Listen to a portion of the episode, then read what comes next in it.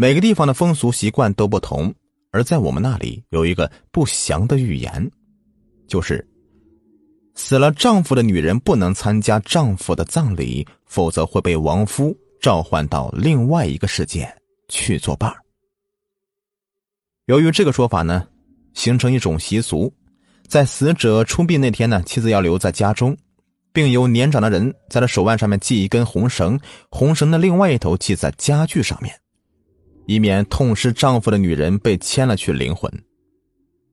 当我不幸地成为一个需要系红绳的女人时，我没信那个邪，硬是挣脱了所有的劝阻，去亲眼看了静入土。因为我不能让静一个人走，我一定要送她最后一程。那时我的心里只希望那个预言是真的，让我随她去吧。一个人在这世上面已经没有了任何牵挂，活着又有什么意思？倒不如与他在那个世界里再续前缘。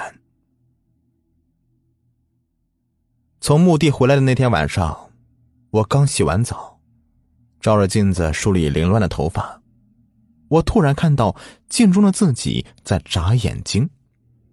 上帝呀，我发誓我绝对没有动一下眼皮，但那个镜中人却清晰的毫无表情的在朝我眨眼睛。我吓坏了，使劲的用手揉揉眼睛，再睁开去看镜子时，那已经是一个再正常不过的自己了。我松了一口气，心里想着一定是镜的突然离去给我造成了太大的打击，精神都快崩溃了，幻觉，那一定是幻觉，我是该好好的休息一下了。或许是几天来的疲倦一并袭上来，我很快便睡着了。在梦里到处都是静的身影，他朝我微笑，像恋爱时一样，送我很多鲜红的玫瑰，吻我，说他想我，问我愿不愿意跟他去一个美好的地方，还说不要怕，他会来接我。一早醒来，我发现枕巾湿了一大片，说不清是泪还是汗水。来到公司，我像往常一样打印各种各样的文件，奇怪的是我会莫名其妙的到同事身后去看他，却不跟他说话。我也不知道自己想看什么，而同事们也都各忙各的，没有人会理会我。当我回到自己的座位时，我看到刚刚打了一半又放下的文件已经全部打完了。哎，谁这么好心呢，帮我打完这些东西了？我高兴地问同事。不是你自己打的吗？你早来就一直坐在那边打个不停啊。什么？我自己？可是我刚才在你们身后看呢，看了半天呢。你看我们，你别开玩笑了啊，你明明一直没有动地方啊。不可能啊，我刚刚才回到座位上的。什么？几个同事都停下手里的工作，惊异地看着我说道：“蓉儿，你没事吧？是不是有点没有进到工作状态？是不是静的事让你太累了？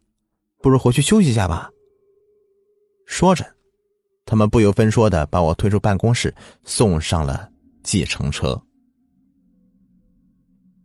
坐在计程车上，我回想着办公室里的事情，实在是想不明白。他们都怎么了？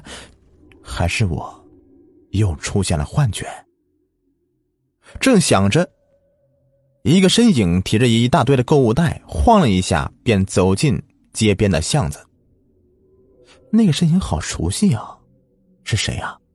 怎么觉得像在哪里见过一样？我马上叫司机把车退回到巷口，再一看，已经没有任何人了。奇怪，这条巷子里面没有人家，他会走到哪里去呢？怎么会走得这么快呢？该不会又是我的幻觉吧？我顿时觉得脑子里好乱，便叫司机继续把车开到我家的方向。回到家，进屋里，我觉得好渴，想喝一点可乐，但愿冰箱里还有一瓶吧。因为我已经好长时间没有到超市购物了，恐怕冰箱里已经亏空了。可当我打开冰箱门时，天哪，这里面满满的都是我喜欢吃的东西，还有好几瓶可乐好好的放在里面，是谁干的？我不禁有些害怕，因为从进出事到现在，我一直都没有买过任何东西。而在这个城市里面，我又没有任何的亲人，我的朋友们也是绝对没有我家钥匙的，那么这些东西都是从哪里来的呢？这时候我注意到冰箱旁边有一大堆空的购物袋，那正是我常去的那家超市专用的。我翻遍每一个袋子，发现了一张用信用卡结账的账单，账单的日期正是今天。这卡号正是我自己的呀。再看看时间，正是我坐计程车回家时候。这究竟怎么回事？难道是我自己去买的这些东西？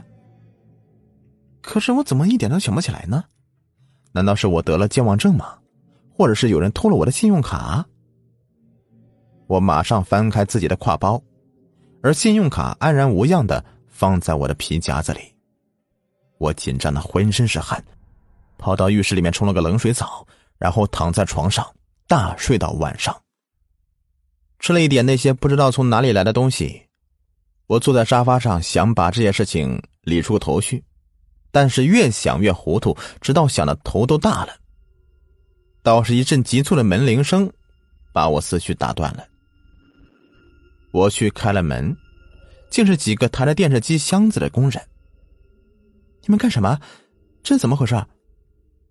咦，小姐，你今天下午在商场里面付钱买了电视啊，还叫我们这个时候送过来。我有没有搞错啊？我惊呆了，今天下午我一直在家里面睡觉的呀。哎，不会错的啊，就这个地址。喏，你看，这个是账单，有你签的字。我接过来一看，是没错。我的签名清清楚楚地写在账单上，也是用我的信用卡结的账。收下电视，送走那几位工人，我再一次地乱了头绪。再去挎包里面看，信用卡还在。我怕极了，跑遍每一个房间，歇斯底里地喊道：是谁？出来，快出来，到底是谁？你要干什么？是谁呀？我喊得累了，喊得嗓子都哑了，可房间里面除了自己的回声以外，没有任何的回应。我想我快疯了。吃了好几片安定，我才又睡了一夜。一大早睁开眼睛，听到卫生间里面有哗哗的水声，我便起床一看，更可怕的一幕出现在我眼前。在浴室里有一个女人在洗澡，而那个女人不是别人，正是我自己。我想喊，可是喉咙被什么东西堵住一样，丝毫喊不出来。我想过去把那个自己赶走，可双腿像是灌了气一样，一步也迈不动。眼看着她洗好了身体，又吃了早餐，换好衣服出了门，而我只能够无声地跟在她身后。那种感觉很轻飘飘的，很奇妙。跟着他走在每天上班的熟悉的路上，邻居们都亲切地和他打招呼，却没有一个人理会我，更没有人听到我和他们说话。只有那条我很要好的可爱的小狗，看看他又看看我，受惊一样的跑开了。走到巷口，一辆车飞一样的开过去，把他撞倒在地上，鲜血顿时流了出来，染红了路面。行人们都围过去看，交通顿时堵塞了。有人有目无睹的朝我撞过来，我来不及躲开，喊也没有人听。然后他们竟从我的身体里面穿过去，我成了空气的组成部分。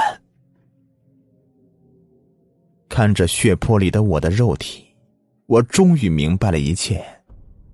当灵魂慢慢从躯体里面脱离出来的时候，当灵魂与肉体分别以后，成两个独立的形式存在的时候，也正是我即将离开这个世界的时候。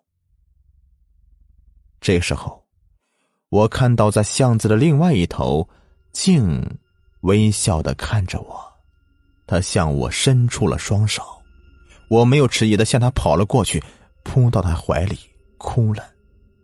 静说：“你看，我说过我会来接你的，等你参加过自己的葬礼，我们就可以上路了。”那天，我看着他们将装着我肉体的棺材入土，听着神父为我念悼词，然后跟着静像蒸汽一样的升腾。静牵着我的手，我感到我们慢慢的与空气融合在一起，变得透明。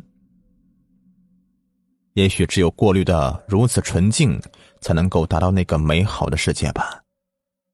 再见了，人间，能和静在一起是我最大的满足。